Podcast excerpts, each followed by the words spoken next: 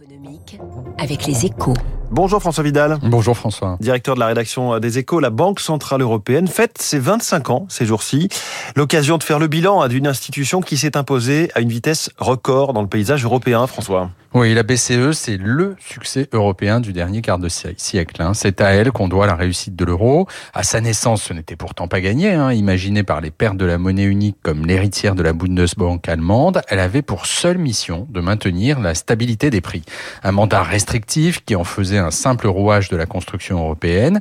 Mais l'histoire et ses gouverneurs, Jean-Claude Trichet, puis surtout Mario Draghi et Christine Lagarde, en ont décidé autrement. Tout a changé à partir de la crise de 2007-2008, en fait. En sauvant le système bancaire européen, la BCE est devenue la garante de la stabilité financière. Puis, avec les crises de l'euro et du Covid, elle a ajouté à ses missions le sauvetage des États en difficulté et de leur économie. Une forme de grand chelem qui lui donne aujourd'hui un statut et un pouvoir sans équivalent en Europe.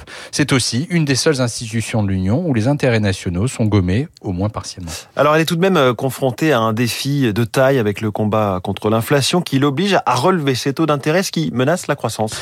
Oui, le problème, c'est que la crise actuelle est d'une nature très différente des précédentes. Hein. Il ne s'agit plus d'ouvrir à fond le robinet du crédit, mais de le refermer euh, au contraire. De quoi mécontenter les États les plus endettés, drogués au quoi qu'il en coûte monétaire depuis des années, mais de quoi rappeler aussi aux Européens que la BCE est avant tout une banque centrale dont la mission est d'abord de lutter contre l'inflation et pas de couvrir l'incurie budgétaire des États ou les lacunes des autres institutions de l'Union.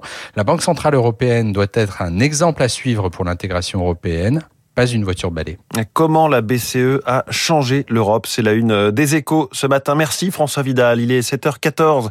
Le dérèglement climatique met sous tension tout le secteur de l'assurance. La présidente de France Assureur, Florence Lussmann, est dans le studio de Radio Classique.